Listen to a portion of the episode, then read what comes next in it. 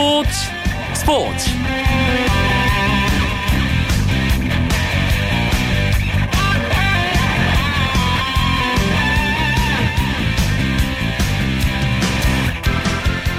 안녕하십니까 수요일 밤 스포츠 스포츠 아나운서 이광용입니다. 그동안 프로배구 남자부는 삼성화재가 리그의 주인공이었습니다. 2005년 V리그 출범 이후 삼성화재는 10년 동안 무려 8번의 우승을 했고 나머지 두 번도 준우승이었습니다. 그러니까 단 한 번도 챔피언 결정전에 진출하지 않은 적이 없었죠. 지난 시즌까지 통합 7연패를 기록했고 이번 시즌 통합 우승도 당연해 보였습니다. 하지만 이변이 일어났습니다. 김세진 감독이 이끄는 OK저축은행이 삼성화재에게 3승 무패 완벽한 우승을 차지했습니다. 오늘 열린 프로배구 챔피언 결정전 생생한 그 마지막 경기 소식 준비했습니다. 프로배구와 함께 프로농구도 마지막 승부 챔피언 결정전 열리고 있습니다. 상대는 울산 모비스 원주동부 모비스가 2연승으로 앞서가면서 조금은 맥빠진 챔프전이 아닌가 싶은 생각도 드는데요. 이대로 끝은 아니겠죠. 수요일의 농구 이야기 농구장 가는 길에서 프로농구 챔피언 결정전 이야기 준비했습니다. 먼저 프로야구 경기 상황과 오늘 들어온 주요 스포츠 소식 정리하면서 수요일 밤 스포츠 스포츠 힘차게 출발합니다.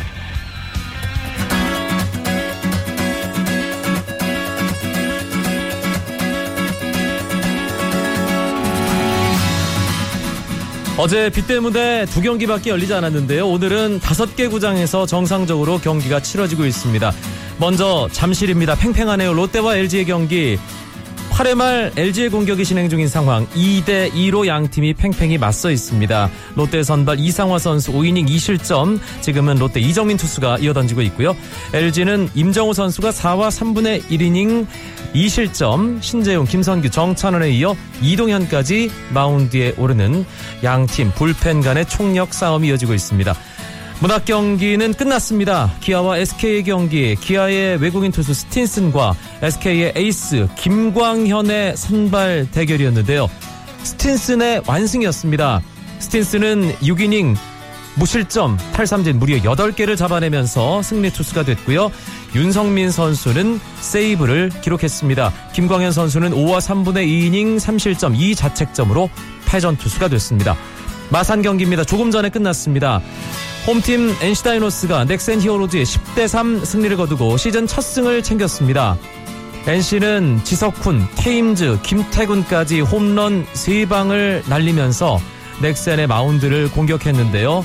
넥센 피어밴드 선수는 6실점으로 부진하면서 패전 투수가 되고 말았습니다. NC가 드디어 이번 시즌 첫 승을 거뒀습니다. 그리고 수원 경기입니다. 삼성 라이온즈와 KT 위즈가 지금 경기를 치르고 있는데요. 아, 끝났습니다. 삼성이 5대 1로 승리를 거두면서 KT 위즈 창단 첫 승은 또 내일로 미루어야 하는 상황입니다. 대전 경기 두산 베어스와 한화 이글스의 경기입니다. 두산 베어스가 7회 말 현재 한화 이글스의 6대 1로 앞서 있는 상황. 두산은 이재우 선수가 마운드에 있습니다.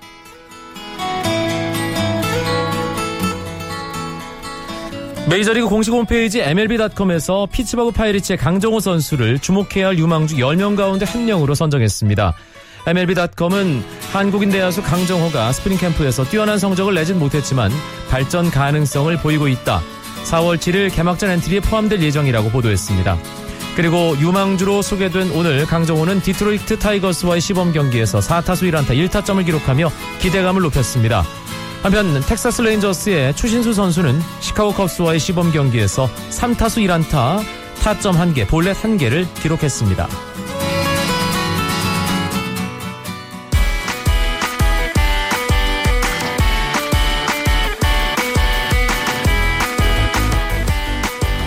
조금 전에 끝난 프로배구 챔피언 결정전 3차전 OK저축은행과 삼성화재의 경기 1, 2차전에서 완승을 거뒀던 OK저축은행이 홈에서 열린 3차전에서 마저 삼성화재를 무너뜨리고 이번 시즌 프로배구 남자부 챔피언의 자리에 올랐습니다. 현장에 나가 있는 세계일보 남정훈 기자 연결해서 생생한 이야기 들어보겠습니다. 남 기자 오랜만입니다.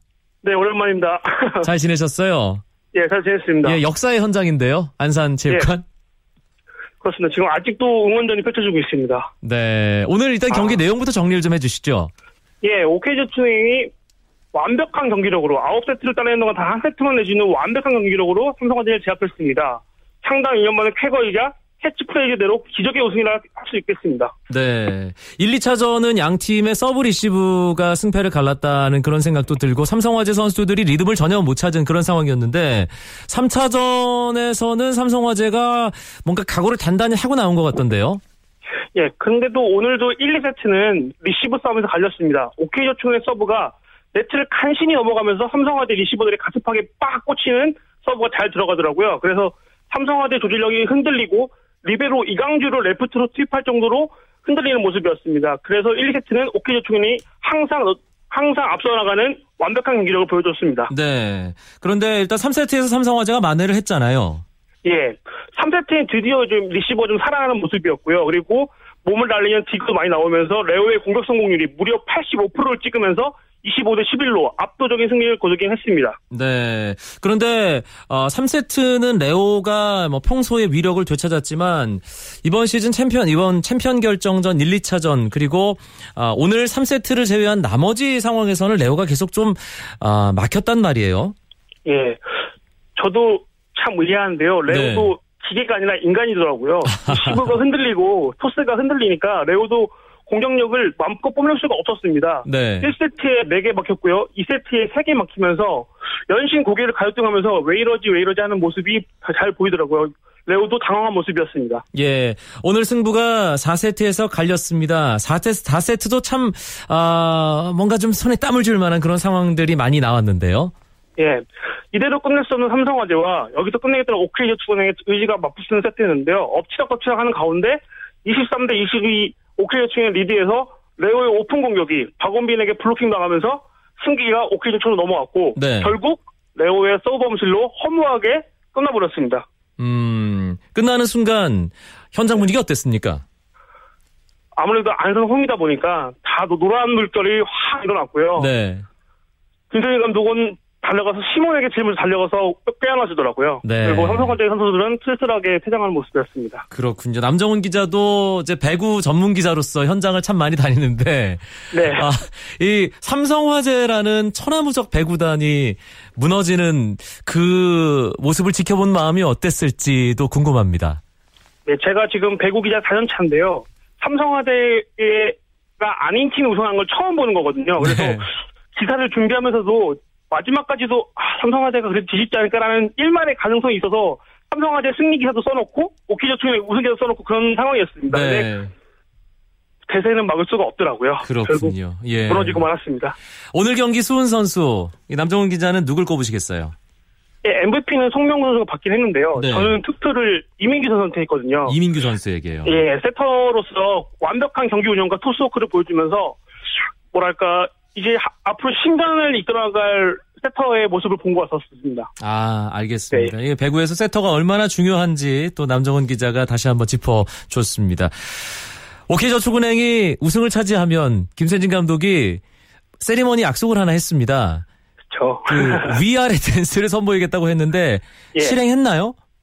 아니요, 그 플레이오프 끝나고 물어보니까 감독님이, 아 김세진 감독이 경기장에서 쭈뼛쭈뼛하면 하지 않겠다. EXID도 불러가지고 제대로 한번 보여주겠다 하면서 홍보팀은 압박을 하더라고요. 그래서 네. 이번에는 안 했고요. 아마 팬들을 위한 뭐 우승 세레머니 할 때 같이 한번 할 것 같습니다. 알겠습니다. 예, 4월의 첫날 또 안산이라는 아, 곳에서 또 OK저축은행이 안산 시민들에게 아, 큰 기쁨을 줬다는 게 더 의미 있는 아, 이번 우승이 아닌가 하는 생각도 드는군요.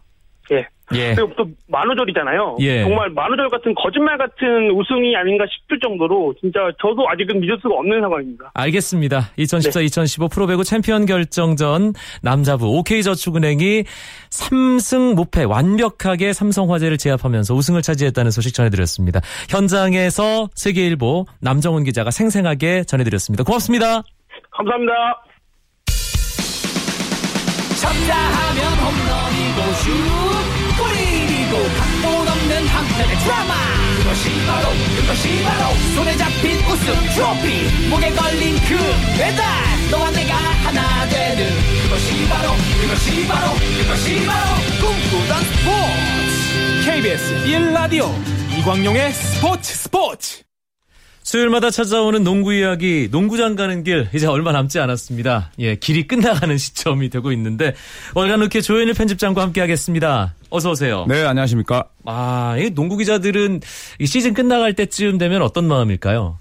아, 굉장히 아쉽기도 하고 이 시즌을 또 잡고 싶긴 한데 또 한편으로 후련한 마음도 있습니다. 음, 지금 아, 프로농구 KBL 챔피언 결정전이 한창 진행 중입니다. 울산 모비스와 원주 동부의 대결인데요. 어, 저희가 다시 한번 어, 예, 어, 시즌 전 프리뷰 시간을 좀 돌아보겠습니다.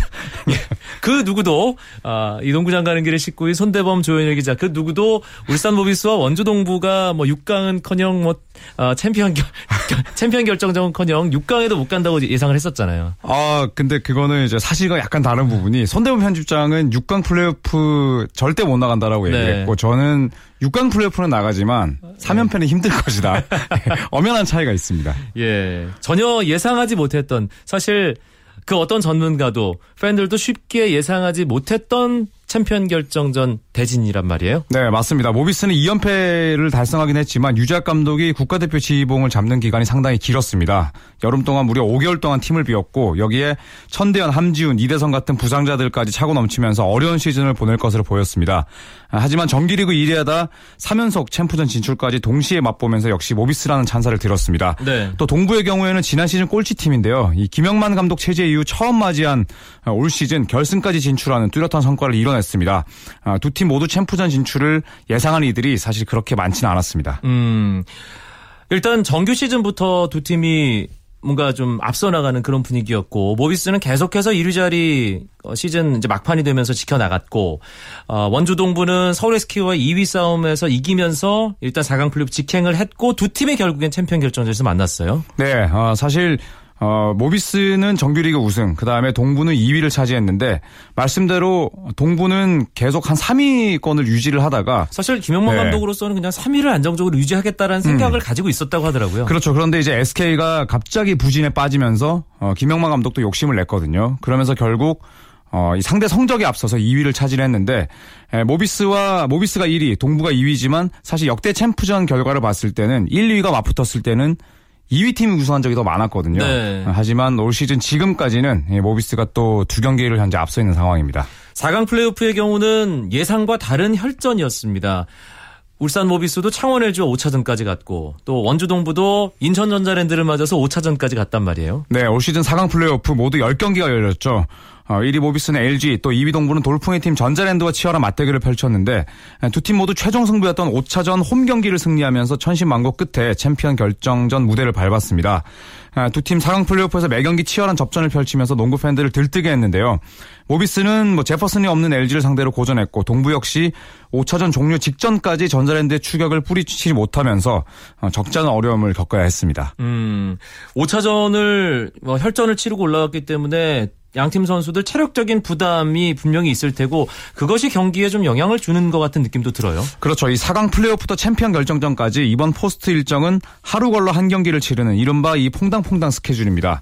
아, 그나마 조금 더 나은 쪽이 모비스인데요. 모비스는 LG와의 4강 플레이오프 5차전을 승리한 이후에 이틀을 쉬었습니다. 아, 반면에 동부는 전자랜드와의 최종전 이후에 고작 하루 휴식을 갖고 원주에서 울산으로 이동을 해야 했거든요.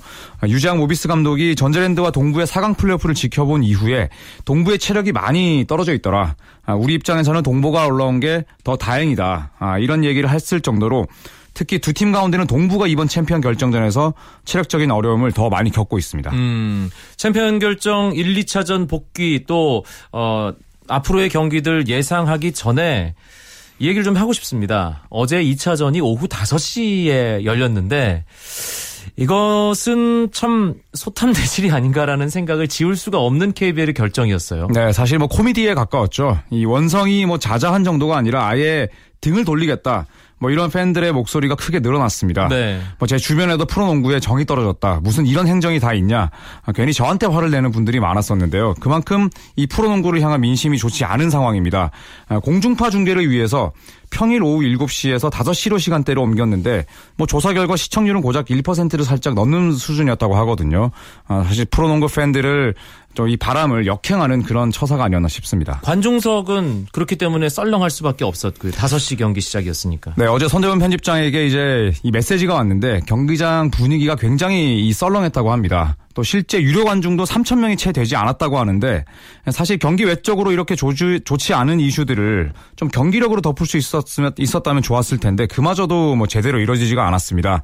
또 이 KBL 또 울산 모비스 구단이 또 이제 공짜표 논란에 시달리면서 아 우리가 이 KBL 챔피언 결정전도 어, 공짜표를 주고 봐야 되나? 뭐 이런 말이 나올 정도로 뭐 여러모로 좀 아쉬움을 남겼던 어, 이 지난 결정이었습니다. 네, 어제 2차전 여러 가지 뒷맛이 개운치 않았던 부분이 있었지만 일단 승부 자체는 그래도 뭔가 좀 어, 어, 기억에 남을 만한 그런 내용이었는데 일단 원주 동부가 1차전 패배에 대해서 뭔가 만회하기 위해 준비를 잘하고 나왔고 이 쿼터까지는 동부의 분위기였단 말이에요. 네, 맞습니다. 동부는 사실 3점에 대한 의존도가 높은 팀이 아닌데요. 하지만 2차전 전반에만 3점 5방을 터뜨리면서 첫 20분 동안 43점을 올리는 화끈한 공격력을 선보였습니다.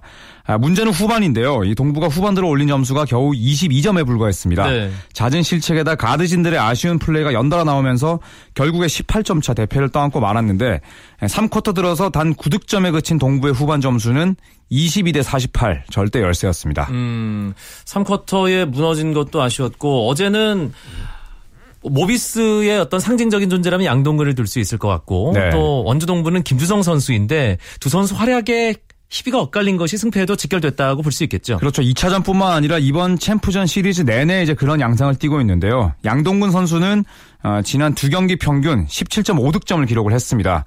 어, 이 4강 플레이오프 매치업이었던 창원 LG의 양우섭 선수가 그나마 양동근을 잘 막았구나 이런 생각이 들 정도로 어, 원주 동부의 가드진을 유린하고 있는데요. 네. 뭐 양동근 선수는 공격뿐만 아니라 수비에서도 또 똑같은 에너지를 또 보여주고 있습니다. 아, 반면에 김주성 선수 아, 아무래도 뭐 팔팔했던 시절보다는 생산력이 떨어질 수밖에 없는데요. 유재학 감독이 이미 4강 플레이오프서부터 김주성은 지쳐 있었다 이런 얘기를 했거든요. 그 말대로 김주성 선수가 아, 동적인 에너지가 크게 떨어지면서 두 경기 연속 굉장히 부진했습니다. 음, 모비스는 뭐 전 선수가 활약을 하는 팀입니다만 외국인 선수 리카르도 라틀리프의 활약이 대단하잖아요. 네네. 그런데 챔피언 결정전에서는 뭐 정규 시즌부터 4강 플레이오프까지는 잘 보이지 않았던 아이라 클라크 백업 외국인 선수가 네. 아주 알토란 같은 활약을 하고 있어요. 그렇죠. 뭐 시계 형님이라고 하죠. 이 아이라 클라크. 네. 한국 나이로 40살이 넘는 뭐 할아버지 선수입니다. 아, 정규 시즌의 말씀대로 사실 부진했었죠. 골 밑으로 들어가서 플레이하라는 팀의 주문을 잘 지키지 않았기 때문인데요. 자, 하지만 4강 플레이오프서부터는 확 달라졌습니다. 어, 이 리카르도 라틀리프의 뒤를 잘 받치면서 또 불혹의 나이를 무색케 하는 활약을 펼치고 있는데 유재학 모비스 감독은 다음 시즌에도 한국 무대에서 이 클라크가 활약하는 장면을 볼 수 있을 것 같, 예, 볼수 있을 것 같아 이런 얘기를 했거든요. 네. 그만큼 이 클라크의 활약이 좋고 또 챔프전 두 경기 평균 기록은 13득점 또 4개의 리바운드 나쁘지 않은 편입니다. 음. 사실 어, 팀이 좋은 경기를 하기 위해서는 주전 선수들 해줘야 할 선수들이 활약을 하는 것도 중요하지만 네.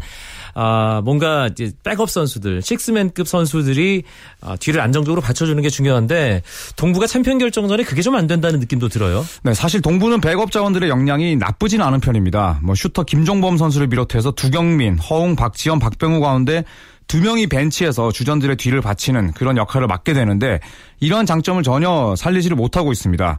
아, 반면 모비스는 원래 주전들에 대한 의존도가 굉장히 높은 팀인데요.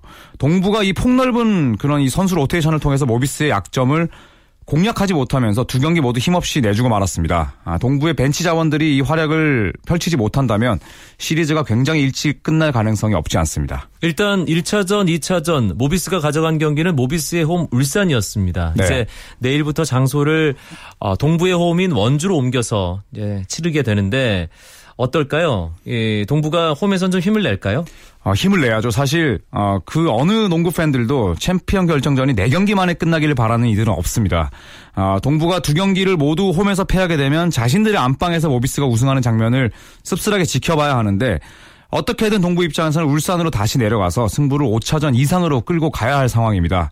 아, 정규리그를 2위로 마친 동부는 정규리그 홈 27경기에서 음, 19승 8패 또 플레이오프 3경기에서 2승 1패를 기록했거든요. 네. 또 동부는 앞서 열린 4강 플레이오프 최종전인 5차전에서도 전자랜드를 안방에서 꺾은 적이 있는데 2패로 뒤져 있는 그 압박감을 잘 이겨내는 것이 관건이 될 전망입니다. 일단 압박감을 이겨내는 것도 중요할 테고요. 동부로서는 일단 3차전 마저 내주면 뭐 상대가 워낙 강하다 보니까 그대로 와르르 무너질 가능성도 배제할 수 없습니다. 어떤 식으로 준비해야 할지 또 어디서 승부가 갈릴지 이 부분 조현일 기자 어떻게 보세요? 동부의 강점은 리바운드를 비롯한 골밑 장악력입니다. 아, 동부는 사실 높이가 강한 팀인데 지난 두 경기에서는 자신들의 장점을 전혀 발휘, 발휘하지를 못했죠. 아, 실제 두 경기 모두 모비스가 동부보다 더 많은 리바운드를 걷어내면서 또 수많은 second 기회 득점을 올렸는데요. 이 동부의 문제는 김주성 선수가 지쳐있는 데다 또 데이비드 사이먼 선수가 어깨 부상으로 제 컨디션이 아닙니다.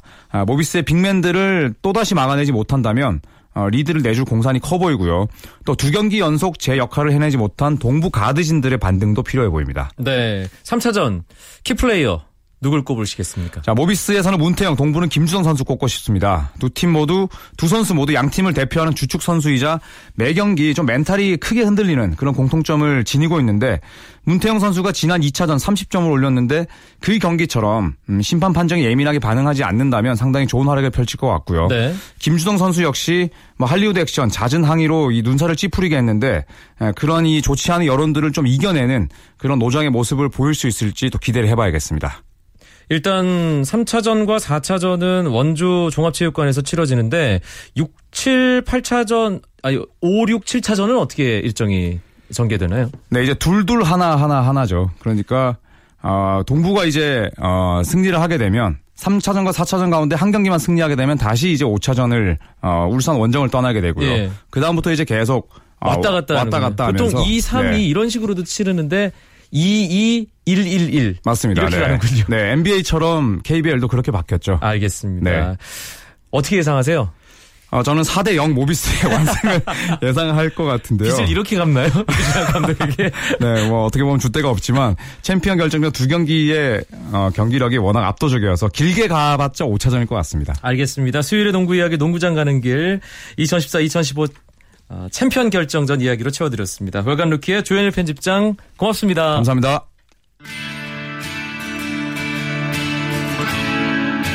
프로야구 경기 상황 다시 한번 알려드리겠습니다. 롯데와 LG 잠실 경기 2대2 9회말 진행 중이고요. 기아는 문학 경기에서 SK에게 3대 0으로 승리했습니다. 그리고 넥센과 NC 마산 경기 NC의 10대 3 완승이었고요. 두산과 한화 대전 경기 6대 1 두산 리드 8회 말 진행 중입니다. 삼성은 수원에서 KT에게 5대 1로 승리했습니다. 스포츠 스포츠 내일도 9시 35분에 찾아뵙겠습니다. 아나운서 이광용이었습니다. 고맙습니다. 스포츠 스포츠.